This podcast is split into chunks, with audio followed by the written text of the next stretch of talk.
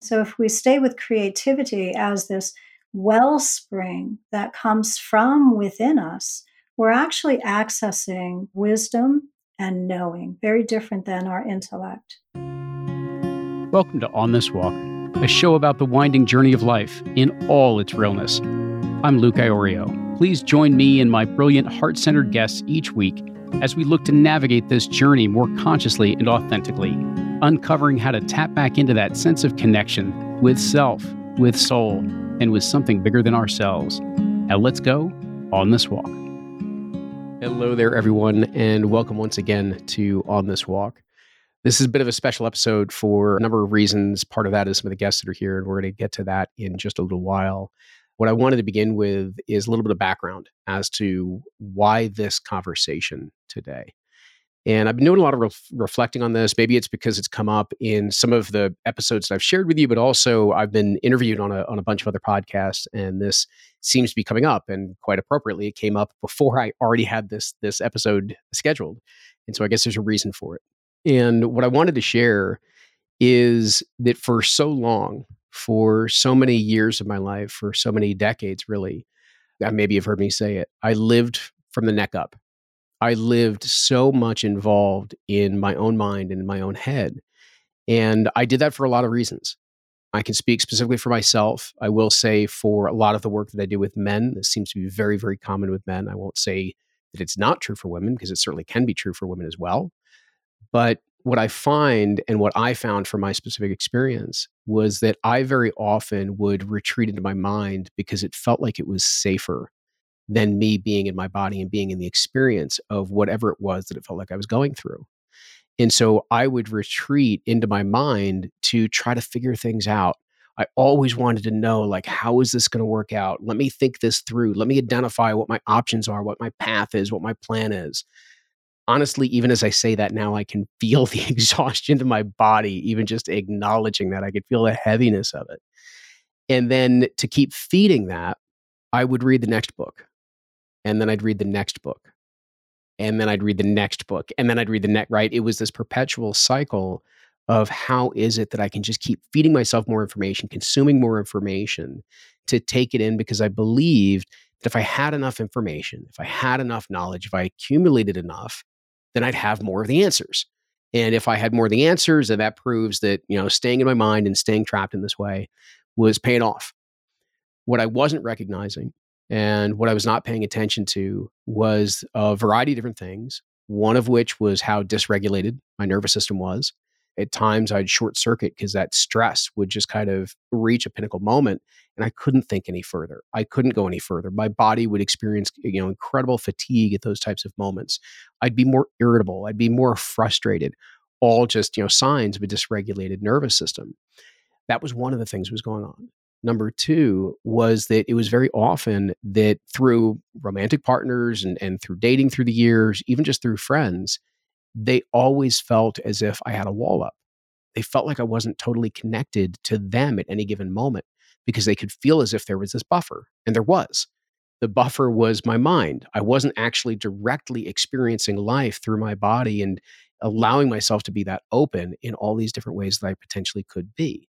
And so it did. I did have that big wall up because that was my wall of, of protection. And this goes on for this was through my 20, it was through my teens, it was through my 20s, it was into my even even into my 30s, despite being around a variety of really helpful personal development work and consciousness work and all sorts of things that you would think would have kind of cracked this. But what I see, and it's one of the reasons why I want to bring this here today and why I've alluded to it and talked about it in different episodes, is that there's still so much in self development, personal development, even in spiritual development, that still is very talk heavy. It's very cognitive. And it keeps us very much playing through the narratives and the stories in our minds. Listen, there's a place for that. And there are, are ways of that being done that can be extremely helpful. But I also think that it needs to be part of a more integrated whole, a more integrated process, more integrated experience for us to be able to move through what it is that we really mean are meant to move through to, to become as healed and as whole as we possibly can be. And so for me, not only was this hitting, as you guys have heard, that stage of burnout, and going through those types of processes and and, and to to recover and, and go through that.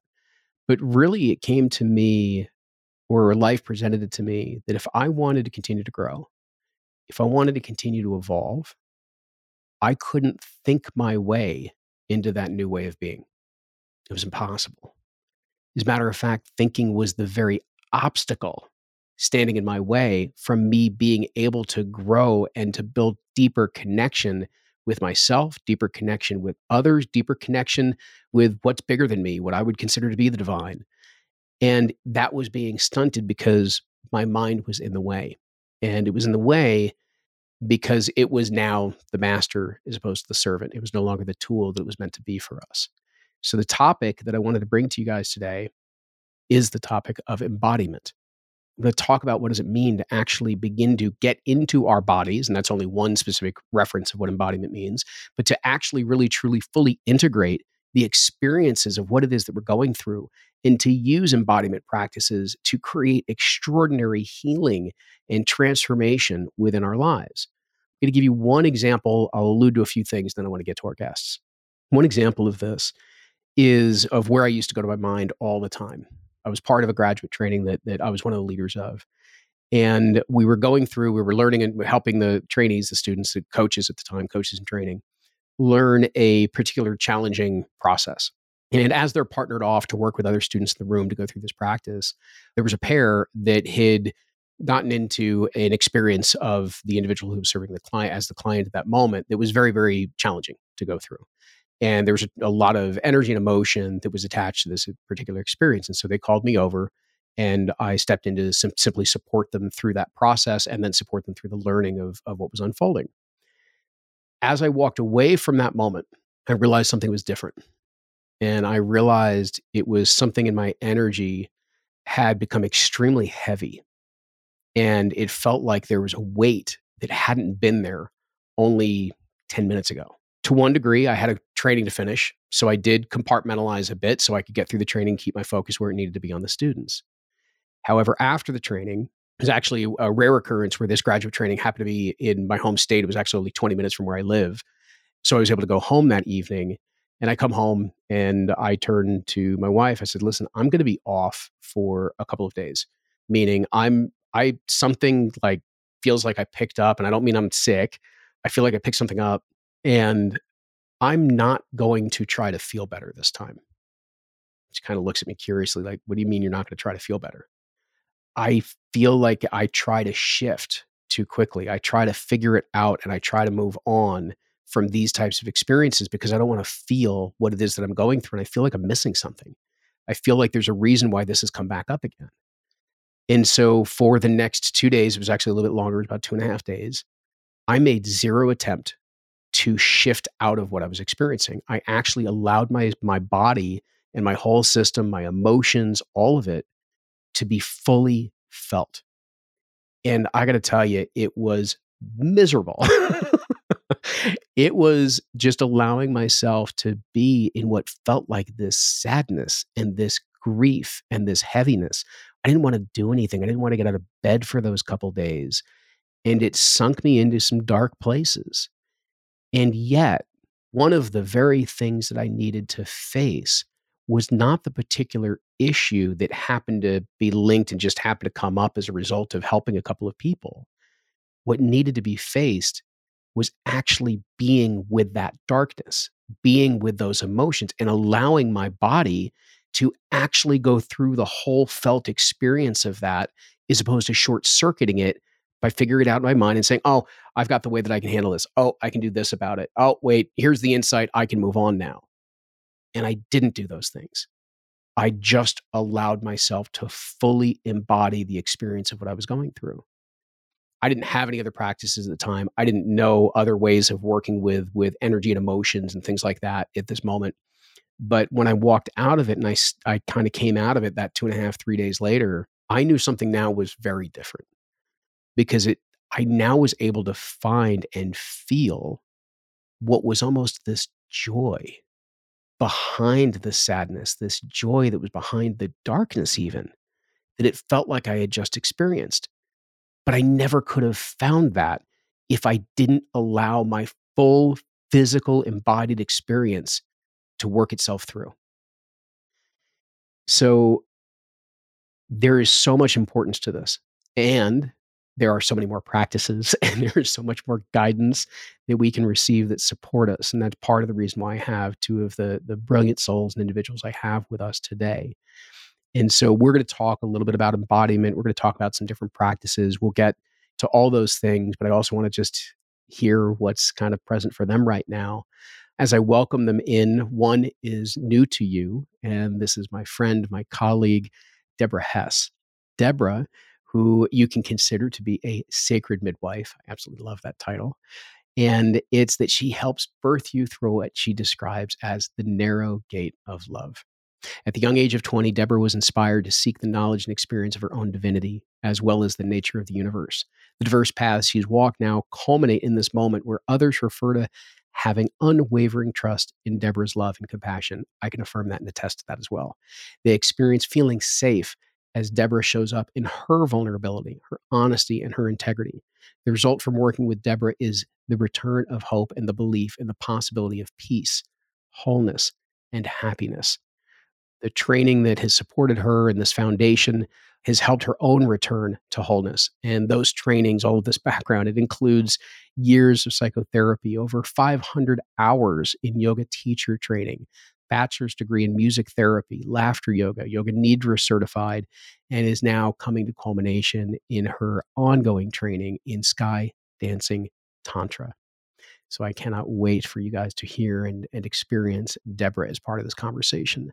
But we have a second walking partner who is both a friend and colleague to both of us, as well as somebody that you have met here before on this walk. And that's Matt Hogan. Matt has an endless fascination and devotion to the path of self mastery and living an aligned life. From the lows of depression and attempted suicide to riding the highs of corporate climbing to exiting corporate life and traveling the world, Matt's own personal journey of mastering his life through a growing connection with his own inner teacher and guidance. It has forged the foundation for what inspires and propels him. It's this journey that he, in turn, supports his clients with. Matt's clients include prominent as well as rising entrepreneurs, top level execs, change makers, supporting them to bring more of themselves into their work, their leadership style, and their relationships. This is accomplished through him helping them to recognize and trust their own inner guidance, just as he did, to find both clarity and confidence in the decisions and plans that they make. Matt still continues every day to tap into what it is to live his most aligned life, and that remains his North Star. And with that, Matt and Debra, thank you for coming on this walk. You've got that late night DJ voice. Is going. This is going to be a good time. I want to ask you guys just right at the the top. Obviously, heard the you know what I had to share. You've heard some of the background, uh, as well as just knowing that we were going to be here today. And the place I wanted to start is actually just asking you both, what's present for you in this moment? Debra, if we could start with you.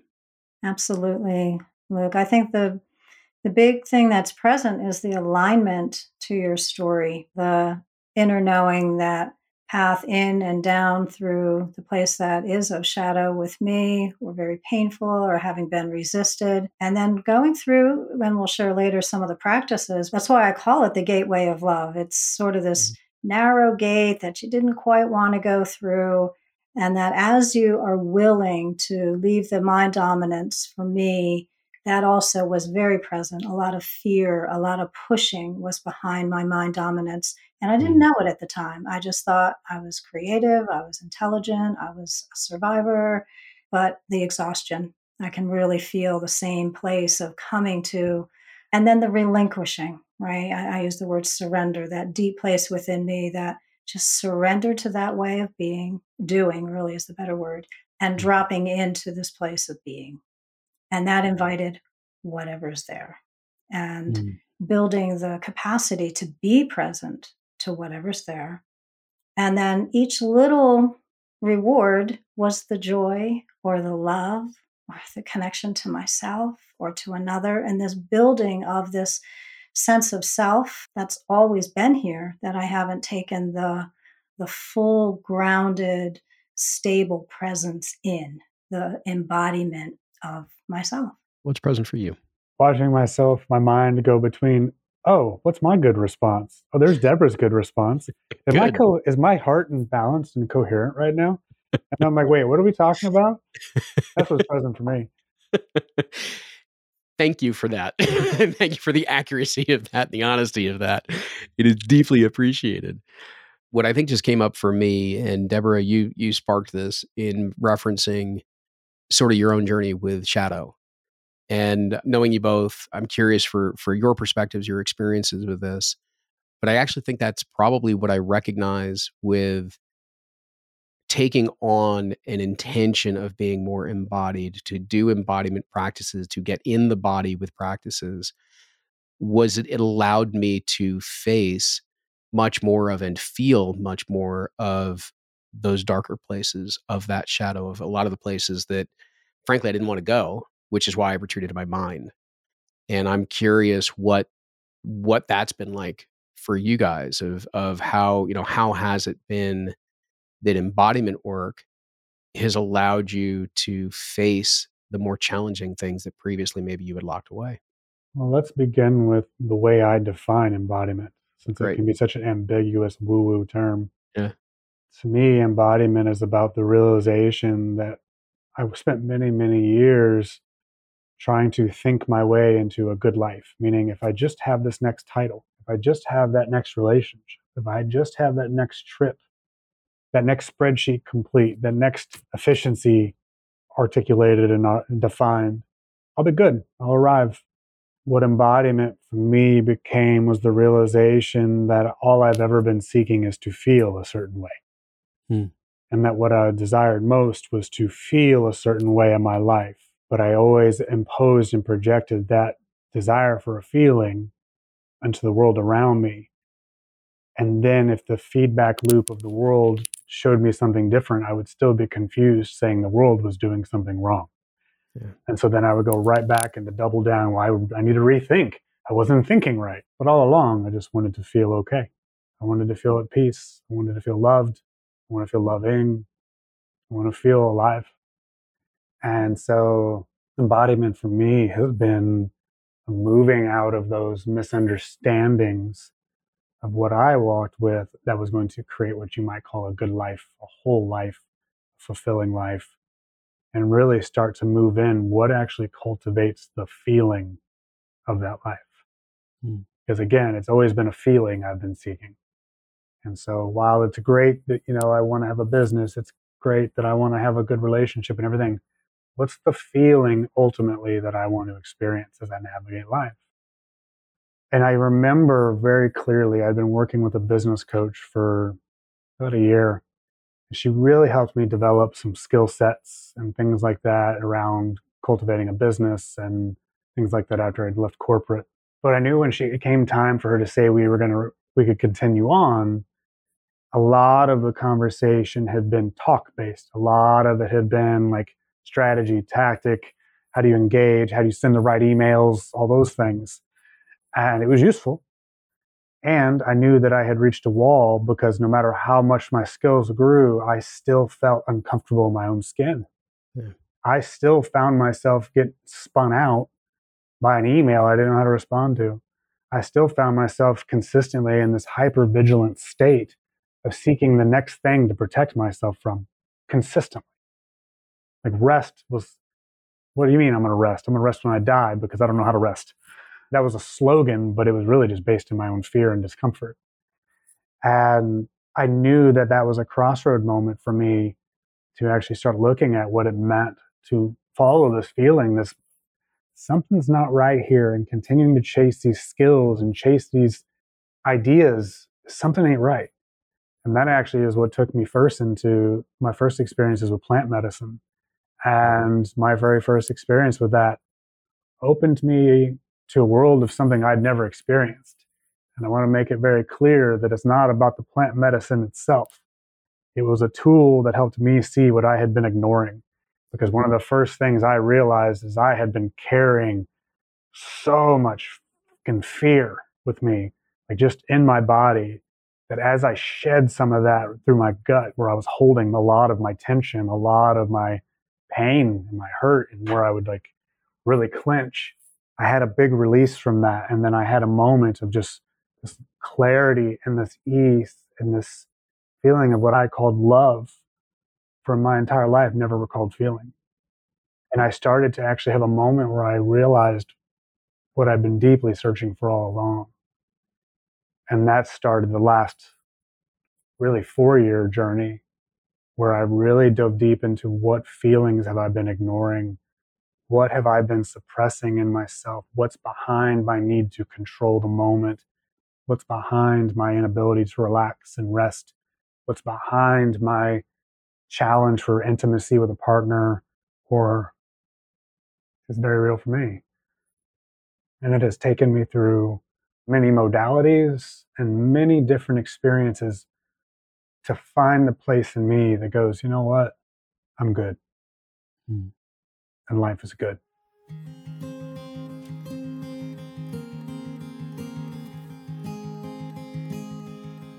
Life is good. And at the same time, how long have we spent chasing the image of the good life? Meaning, we have these images of what life is supposed to be, what is supposed to bring us happiness and contentment and fulfillment. Yet, all too often, I hear sentiments just like the one that Matt just shared. In fact, you've heard me say it. I checked the boxes and I didn't find myself feeling the way that I thought I would or should at that point in my life. I know for a while, I didn't pay attention to what Matt just said that something's not right here. It arises more as a feeling than a thought. Maybe that feeling even does turn into a whisper. You might hear it as Is this really what you want? Is this actually going to make you happy? Isn't there something more or something better than this? For me, I started hearing whispers that the path that I was on was no longer my path. And yet, I stuffed that down. I ignored it, despite my body and my heart constantly trying to get my attention. I wasn't slowing down long enough to truly check in, to allow the feelings to rise, to face them, to engage with them, to actually see what it is that they held. And again, as Matt shared on his own path, I began asking myself, what have I been ignoring? What is it that I am truly feeling? And then let's explore it. What's behind those feelings? Each of them. What's behind the sadness? What's behind the grief? What's behind the anger? What's behind the dissatisfaction? What's even behind the resentment? Now, to be clear, these questions, I'm not asking why. Why the sadness is a different question than what's behind it. Why seeks a reason, something that we can point to, and often something we feel like we can blame or we can excuse. Whereas when we ask what's behind, what's behind is asking for what needs to be seen and heard what is it that needs to step forward? What's behind, or asked another way, what's underneath? That's where we begin to find the parts of ourselves that we have all too often repressed and even disowned. That's where we find the energetic thoughts that have actually been present in our subconscious, in our shadow. We find the parts of us that feel unlovable, the parts that feel unworthy, the parts that feel not good enough, and the parts that feel so hopelessly alone. We want to bring these parts back into our awareness, to feel them, to hear them, so that we can bring them back into relationship with the parts of us that do feel whole, the parts that feel grateful and fortunate, the parts of us that know and feel love and peace, the parts of us that are confident and know our value. When I bring these parts together, I find myself back at the center of all of my parts. It's a centered awareness and a presence that is actually the core of who it is that I am. I then have greater access to feeling and to source from where I want to live life from, meaning to connect to love, to peace, to fulfillment and joy, and then live my life from that energy instead of when I am living from my shadow, living to find these feelings outside of myself. When I'm connected to those feelings of love, peace, fulfillment, joy, wholeness within myself, I also find it vastly easier to face the uncomfortable places and parts within me. I can face sorrow with love. I can face anger with peace. I can even face grief with joy. And I know this because of how different I literally feel in my body The body doesn't lie. It's always telling us exactly what's really going on for ourselves. It's through our minds that we can ignore it and lie to ourselves. So let's turn back to our conversation, this journey of embodiment, and let's keep strengthening our relationship with our inner world and most definitely our hearts and bodies.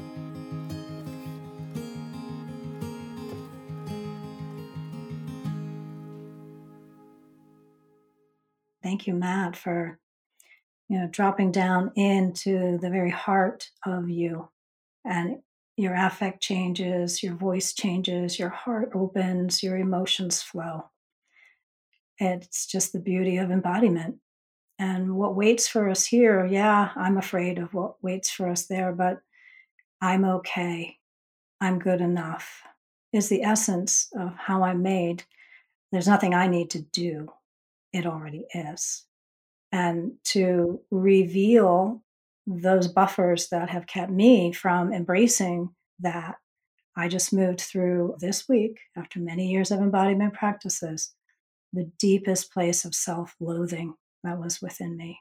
And it rocked my world, it rocked my heart, it rocked my emotions. But I did kind of like you did. I said, No, I'm here. I'm here with this.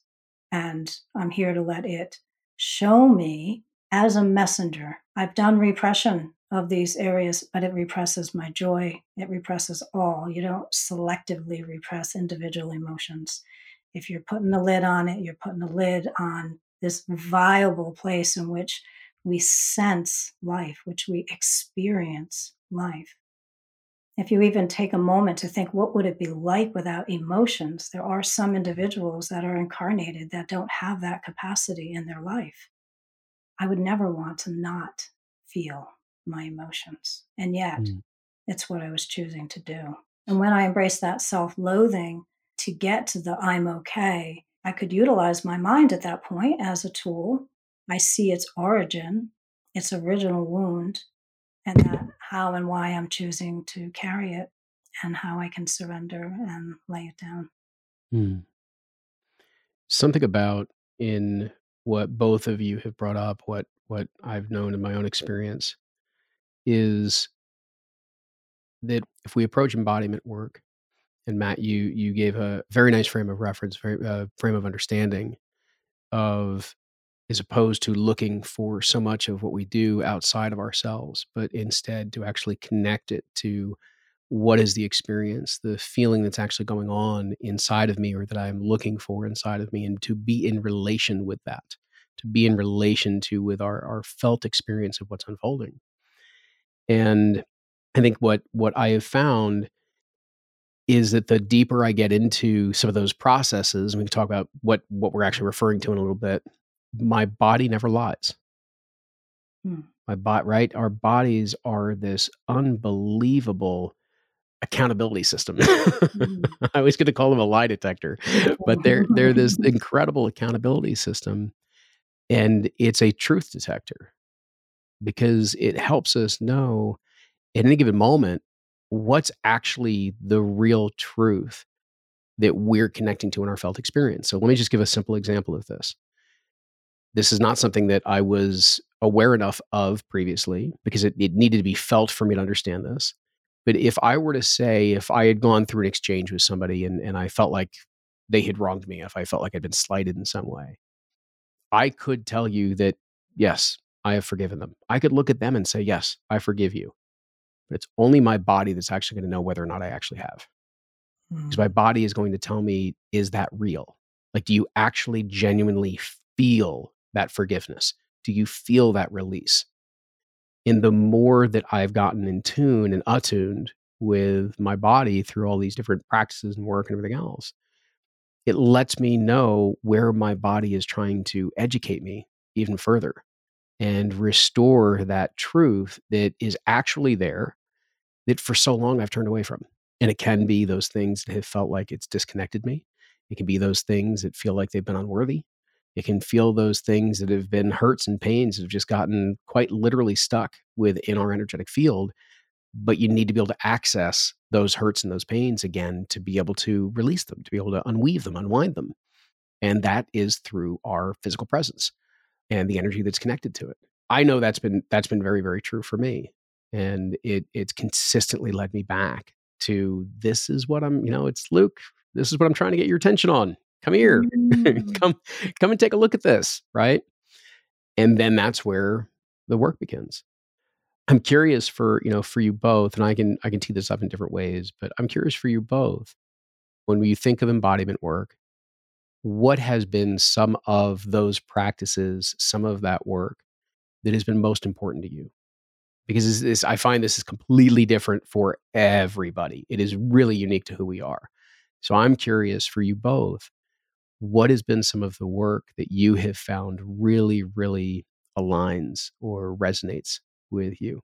I've got two two categories I'd like to reference that. Uh, one, the practices of yoga nidra, which is a fundamental inward attention to all the koshas of your being in a 25 30 minute period from the gross physical body into the more sensitive breath body into the emotional body looking at cognitions limiting beliefs and the essence of your oneness and then a practice like that opening your psyche and your mind moving into the parasympathetic nervous system. So, deregulating your central nervous system from patterns, mostly from trauma patterns, allows you really to lay down new neural pathways and a new network that can experience, right, not from the head, but experience yourself as these things from a neutral place.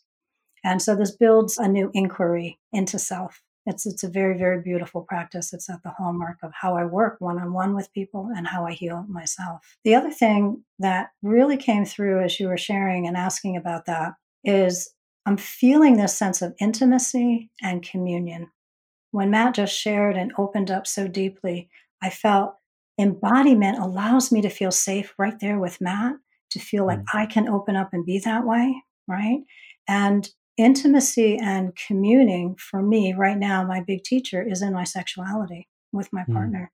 And I feel like in this place, here is the nakedness of me, right, in fullness. And anything that is hidden is willing to be seen and can be touched.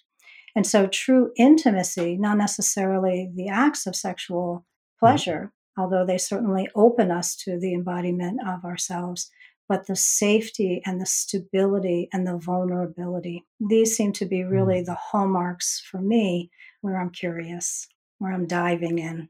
Mm. There's something in there. And, and then, Matt, I would like to, to go to you in terms of practices, but also to see if you have something that you just want to share from this perspective, but where you just described of, you know, being in that nakedness, the openness, as well as the safety, as well as the vulnerability within that intimacy it's really interesting how much embodiment connects us to those states and helps us look at right where where is it that we are open? Where is it that we are closed? Where is it that we feel safe? Where is it that we do not feel safe? Where is it that we feel vulnerable in a way that we need to hold back or vulnerable in a way of no we actually want to express from this place and embodiment really helps us begin to feel into that into those states which is pretty interesting Matt, for you, just curious in terms of either the practices that you have found to be most supportive of you from embodiment work, or just if there's something based on anything that Debra shared or I've shared that brings something up that you want to express. The inner guidance that kept telling me there's got to be something more, there's got to be something different, something that kept calling me that said it can be different, it can be easier, it doesn't have to be this hard, has really been, you know, the the ultimate pull through or through line for me going i don't know where this is taking me i don't know exactly what's going to happen but i'm finding i'm following what tells me there's got to be something better for me here mm-hmm. it doesn't have to be so damn hard so damn heavy so overwhelming and oftentimes so numb because mm. there's plenty of times where i didn't i couldn't feel anything so much of that though was this consistent i'll use the words of a client of mine maybe i'm using right chicken and egg where like I would see something that could potentially support me, and then I'd have to lean in enough to see what's there, but also try to find the safety in it too that would allow me to open to it. And you know, some of those first steps for me were just like the earliest steps were being willing to express emotion and be seen in my emotion and calls with like mentors and coaches that I've worked with. And to me, even that is a starting point of embodiment, is just being able to be seen and witnessed in our emotion and our rawness, because you're embodying really what's real for you rather than trying to put a mask on. Going further into it, you know, this is less of a practice and more of a modality, is I wanted to go deeper into it because I wanted to rediscover what it was to be intimate with my body, to care about my body, because my body experienced a lot of violence in this lifetime. And I was shut off from it in a lot of ways for so long. And one of those earlier modalities for me was something called Rolfing. Mm-hmm. And what it did was offer me a gentle support that actually started to help calm and regulate my nervous system. So then that feeling of safety and ease could come through just a little bit. And then I kept up with the practice of letting myself feel my emotions letting myself feel what was coming up in a safe container, be it at home by myself, be it on a call with a mentor or a friend I trust. And so there's this exchange of being seen in the world and witnessed by others and be as I am, but there's also this intrinsic part of no, some of these modalities help me calm my nervous system. Like for me, like yoga was really hard because my nervous system was so wrapped up that I would often just push my body too hard. And so I was still hurting myself. And so some of these other modalities, like Rolfing, started to help me. Somatic experiencing, where I was actually with someone and they really just helped me slow down a little bit, just little by little, starting to recognize what's really present for me, what's really there. And that has led into just deeper work and deeper meditation type practices with even Debra here, who has helped me many, many times. And even many of the things we've done, Luke. But all of it has been a stair step towards what allows me to feel safe enough to take this next step towards feeling okay, feeling good, feeling like I'm living more as myself and more whole rather than fragmented. And one thing I do want to acknowledge in that same vein is I know for me that there was this fear that if I started feeling things, I would become all consumed. The problem was for me, as I was reached a point where my body just didn't care anymore. My heart was like, no, we're not going to live like this anymore. And so, no matter how much my mind would argue, like, you can't cry in front of that person, you can't be angry over here. My body's like, no, no, we're not holding this shit anymore. And so, I would have emotions come up in some of the most not ideal times. Now, to me, embodiment is so much about being able to be real with where we're at.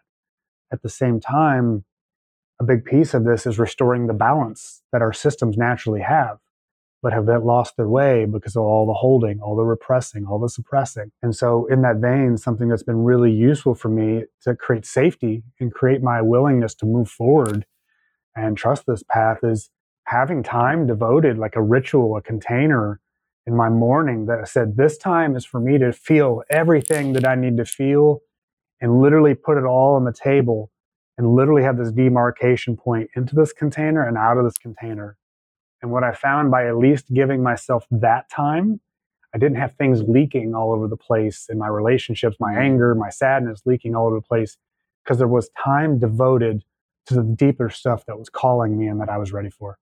Okay, so many things I could go off of that you just brought up. If I go just using one thing that you just brought up just now was that ritual of creating that type of container, creating that type of time, I think is beautiful.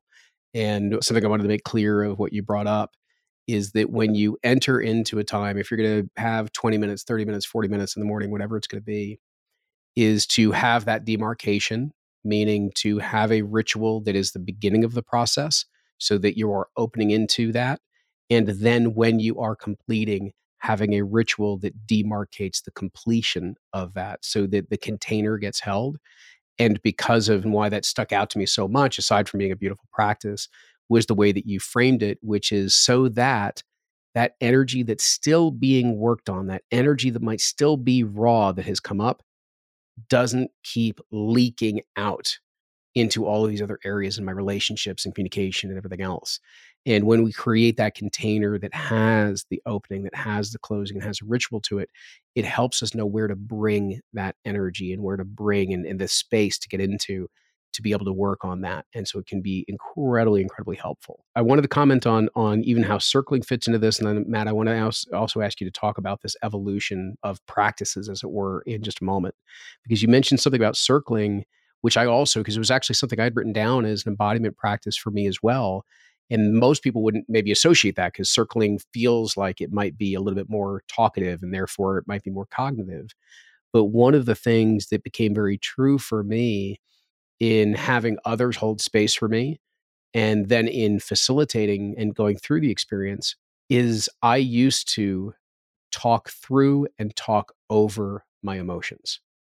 I wouldn't, right? It was my way of, ooh, there's something raw there. Ooh, there's something that, that doesn't, I'm just going to keep talking. I'm not going to feel that. And hopefully, you know, people didn't take too much notice. But when you're in a circle, that's exactly what everybody is almost like I don't know what to say hoping for, but that's the space they want to hold. Meaning it's wait, wait, wait, wait. You can keep going in a minute. Allow yourself just a moment to feel what just came up. I noticed that as you were sharing, I could, you know, I could feel you getting choked up as I got choked up with what you were saying. Just give yourself a moment. And the more that that space got created, the more that it allowed me to actually be in my body and to be present to fully experience what was coming up. And that allowed me to bring more and more parts of me into my experience so that I could be more fully present and more fully experience whatever it was that I was going through in my life or in that particular moment in time. So circling is it's interesting. It's it's been a practice that's been very important to the, to my own process of embodiment.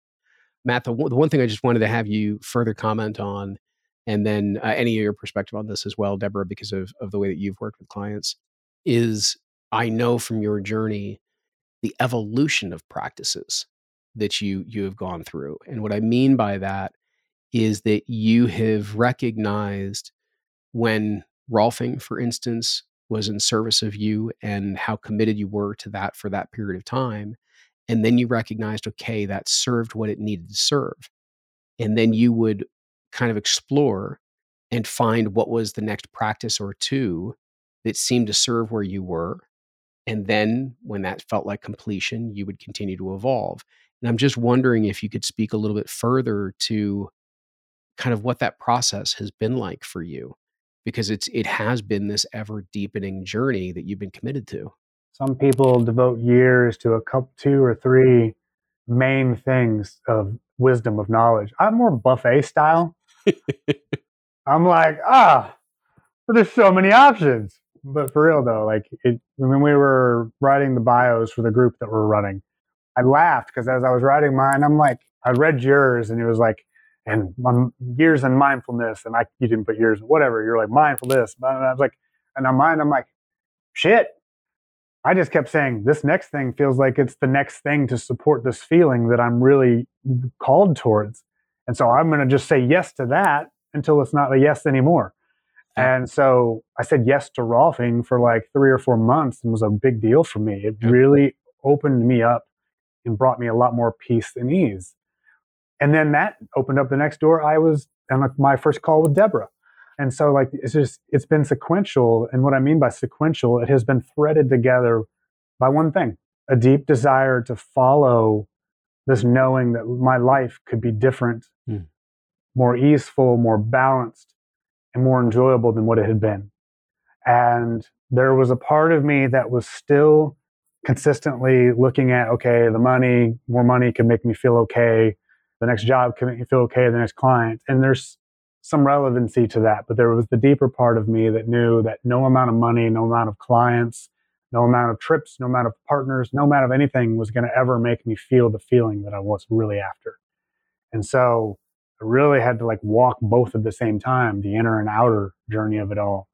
And so I would really find what is that next right step that feels to support the feeling I feel that seems like I'm after right now. Hmm. Because I can sit here and use the language peace and ease and love and all those things, but really they're just concepts and, unless you feel them. And so I don't want to get people caught up in the concept of these emotions. Yeah. But what is it that, you know, as you're listening, what is that deeper feeling you're after? Like, what is the sensation of it? What is the experience of it? When you can connect to that and then connect to what potentially is the space, the place, the thing that might support that, it's really important to listen to that because no one can truly tell you that. Like even in our work and walk together, Luke, you've pointed out a couple things here and there, but ultimately it always had to come back to what do I know so far? What am I trying to find feeling wise? And what might be that next step, that next practice, that next modality that serves it? And then, and this can be one of the challenging parts is when you reach, and it has been for me, is when I reach the end of the usefulness of one, being willing to let it go and trust that I will find the next thing that supports me. The, one thing I wanted to to further mention there, and then I've got a question, Debra, for you to to to go off of that, is that when we are connecting to that feeling that we're trying to bring more bring about more often, as it were, what we seek in the way of support is just that it's a tool that helps us learn how to cultivate it. Because that's what helps us recognize that you know i've said this to clients so many times you can't want something unless it has already existed within you because otherwise how would you know you wanted it? You'd have no frame of reference you'd have no experience for it. So somehow somewhere you've already experienced this and you're trying to remember your way back. And so these tools are mechanisms of support that help you remember your way back to that which already exists within you. And now it's how do I cultivate that with these tools and with these other tools to to be able to support me in recognizing that that actually is generated from within. And I think that's where where Debra, something I wanted to have you comment on. It's something that Matt said, but I know how uh, kind of true this has been for you. Is that our bodies give us such extraordinary guidance as to what it is that they need, what it is that they're seeking. And so, as Matt, you had described it as feeling into kind of where the body wanted to go next. What was it calling you towards? And Debra, I know you've done this for yourself. You, you know, you might describe it as feeling that full body yes at any given moment. And I also know that you guide others on this. It's almost like we're waking ourselves up, our physical presence and our body's intelligence in such a way as to become part of our guidance system.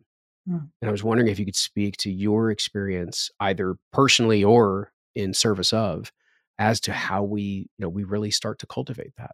I think one thing that we've laid out very clearly is willingness and how the path of shadow and our walk with our own individual life and that own inner craving creates willingness and then acceptance as to what is and that full place of inner forgiveness. And now we're starting to talk about the element of love. And for me, nothing happens outside of the container of love. So that's actually why I shared that piece about the self loathing had to come into a, a balance of self love for me. Mm. The skill of the deep dive within cultivating the practice. I hold space so people can go in, feel safe. This is very root energy center, stable. But right intertwined with root energy center is your creativity and your sexuality. And they are both intimately related. And so if we stay with creativity as this wellspring that comes from within us, we're actually accessing wisdom and knowing, very different than our intellect. And so there's an infinite amount of possibilities within us. And once you come in and realize there's resources, there's an inner resource designed by your divinity to help you access and co create these solutions that are far beyond what your mind could come up with. Your mind has knowledge, it has experience, it has buffers. Your intuitiveness, your wisdom doesn't feel those risks. And so it presents them as you take that dive in, knowing there's mystery, knowing there's unknown, and being comfortable with the unknown as this place of possibility. So you get mm. fear, but you get excitement. And so the more you come in, and the more you're more neutral, but knowing, and you, you only have to come in once and be like, wow, I just, created that from within me in co creation with love and whatever I have access to that seems to be greater than me. And so I feel when you talked about evolution or you talked about us moving into higher states of consciousness, I think there is this amazing wellspring that's already flowing and just waiting for our consciousness to be able to really absorb it, to relate to it, and to begin to co create with it.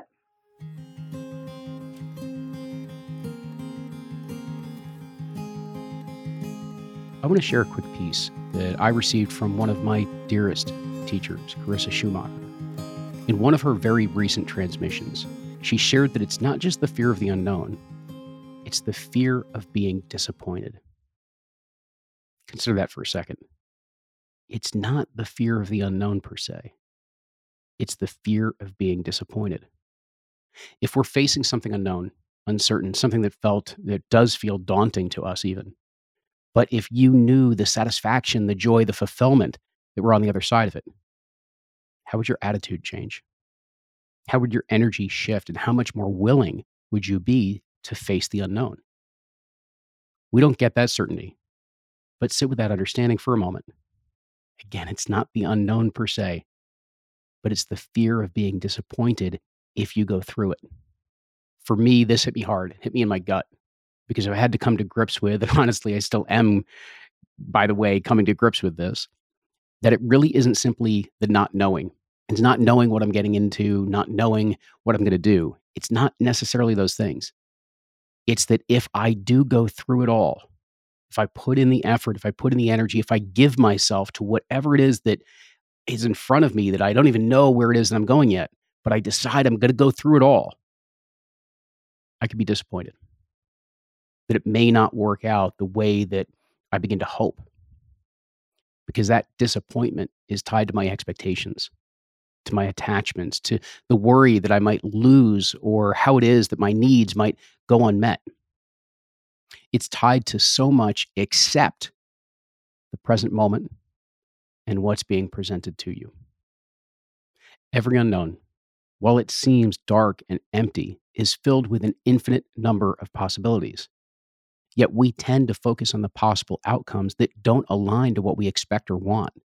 And we never look at all the ones that can, will, and might even far exceed our wildest dreams. We look for the loss, the struggle. I've got a situation like this going on right now for me. So, what am I doing about it? I'm recognizing that what is being brought to me is an opportunity. It's a great possibility, and I'm being asked to co create with what's here. I'm being asked to enter the arena, to engage with it. And at the end of this life, I know that I am much more likely to regret the chances I didn't take as opposed to the ones that I did. I'm much more likely to regret not pouring myself into a moment of co creation than playing it safe. I'm not saying to throw caution to the wind. Listen, do what you need to do for reasonable due diligence and process what you need to. But the magic at some point that magic requires a leap of faith for us to suspend our disbelief. I'm navigating that process right now. And as I'm doing so, I'm taking space. I'm entering into stillness. I'm being with what's rising and what it is that needs to be seen and felt inside of my body. I'm clearing the way as much as I can for what's being presented to me, what's being asked of me, and what can be co created. I know whatever I choose is the best path because it's the one that I believe my soul intends. The clearer I can make myself, the clearer I can hear the next best step, the path, the whispers of my soul and my soul's needs. And yet, if it doesn't work out, I know I will have entered into this with my heart and soul, and that I'll receive whatever it is that I meant to learn from this, however it is that I've been meant to grow, and whatever it is that I am meant to face. Any disappointment I then feel I know it was going to be temporary. But knowing that I entered with my heart and my soul and as clear of a mind as I could connect to at this time, that knowing and feeling will last the rest of my days. I'm not going to find any disappointment there.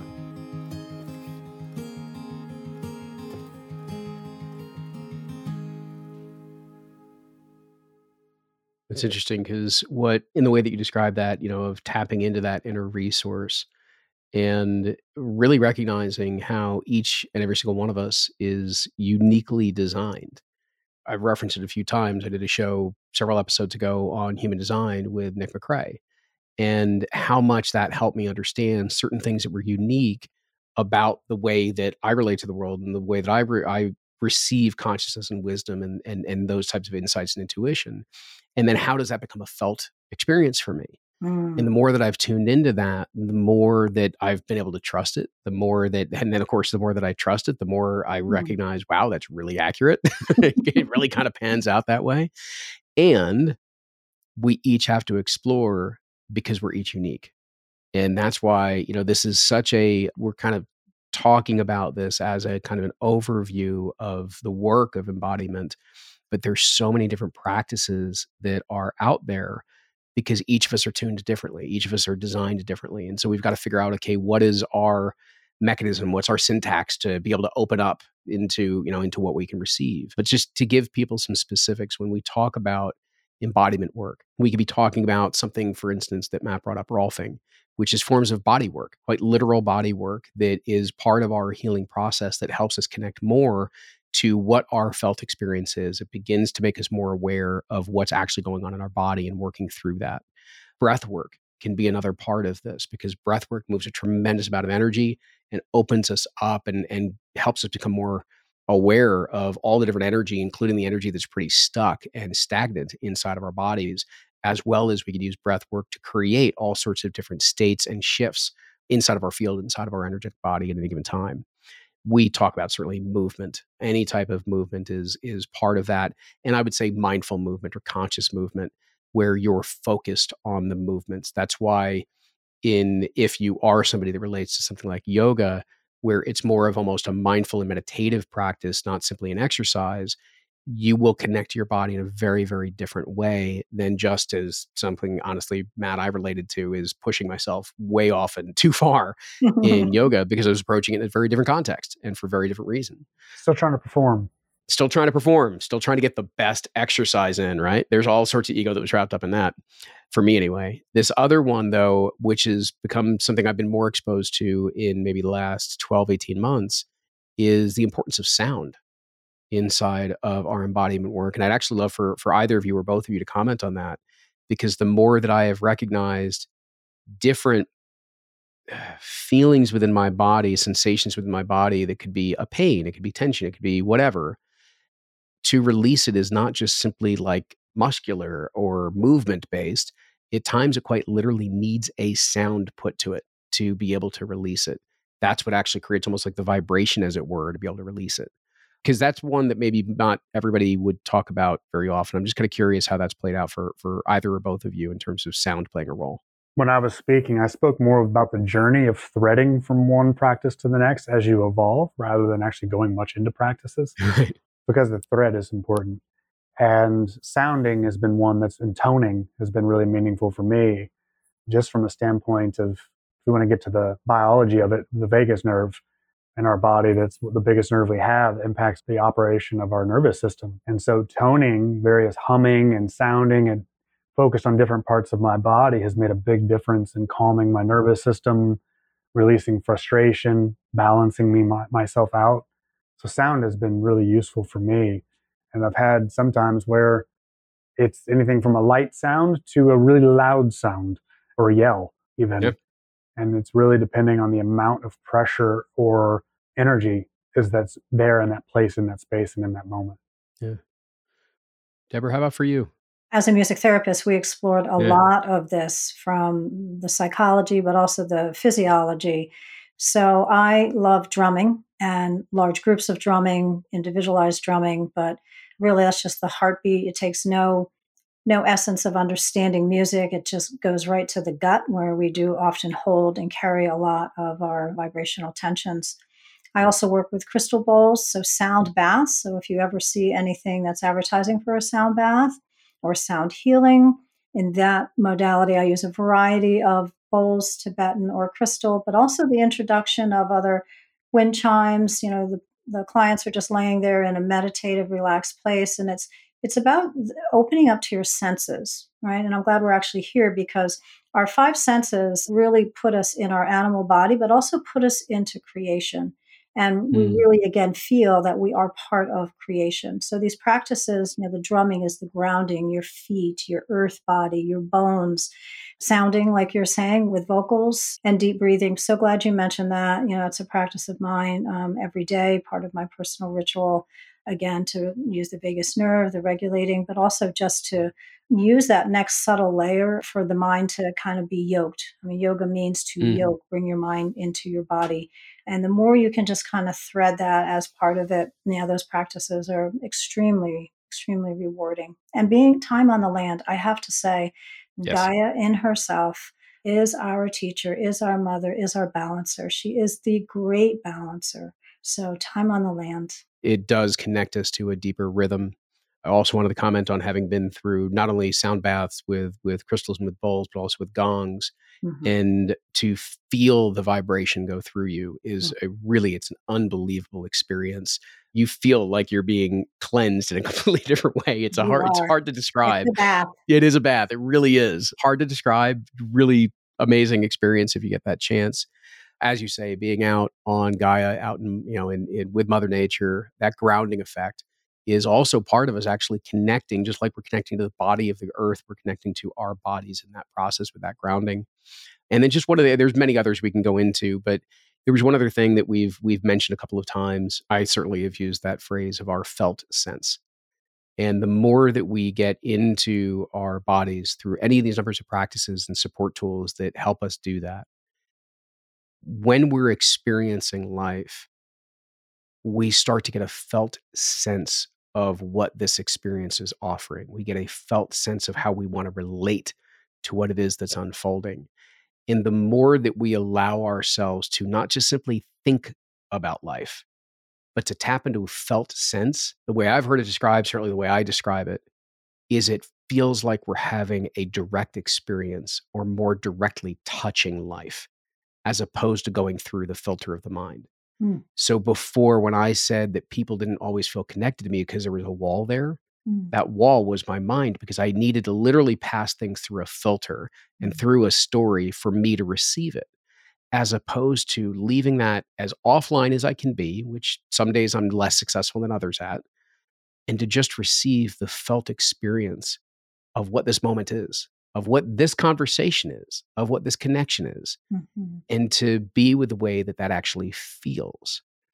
The more that we practice this, but again, I, I'll just speak from my own experience, more I've practiced this of actually asking myself, like, what's my felt experience right now? What's my felt sense of things?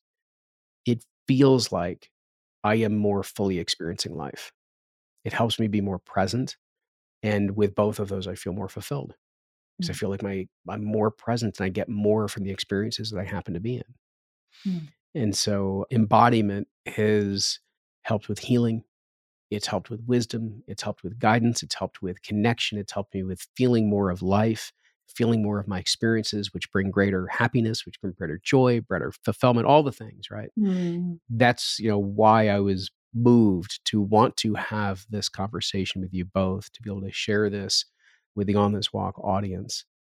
And I guess maybe as we've gone on this walk, as we have spent this time together, I'm going to ask you the same question I began with. What's present for you in this moment?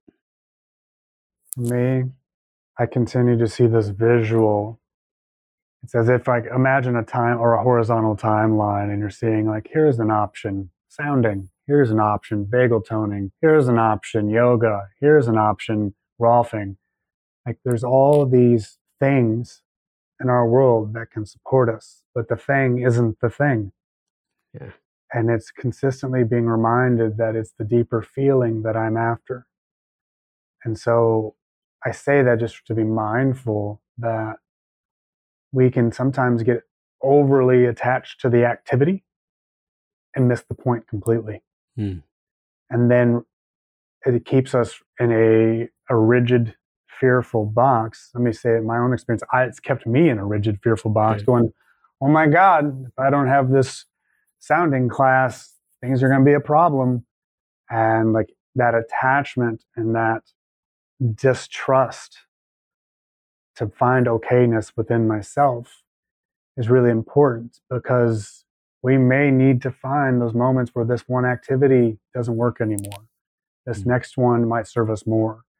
But it's also continuing to slowly, based on our own unique where we're at, find our okayness in the moment, regardless of what activity is or isn't available.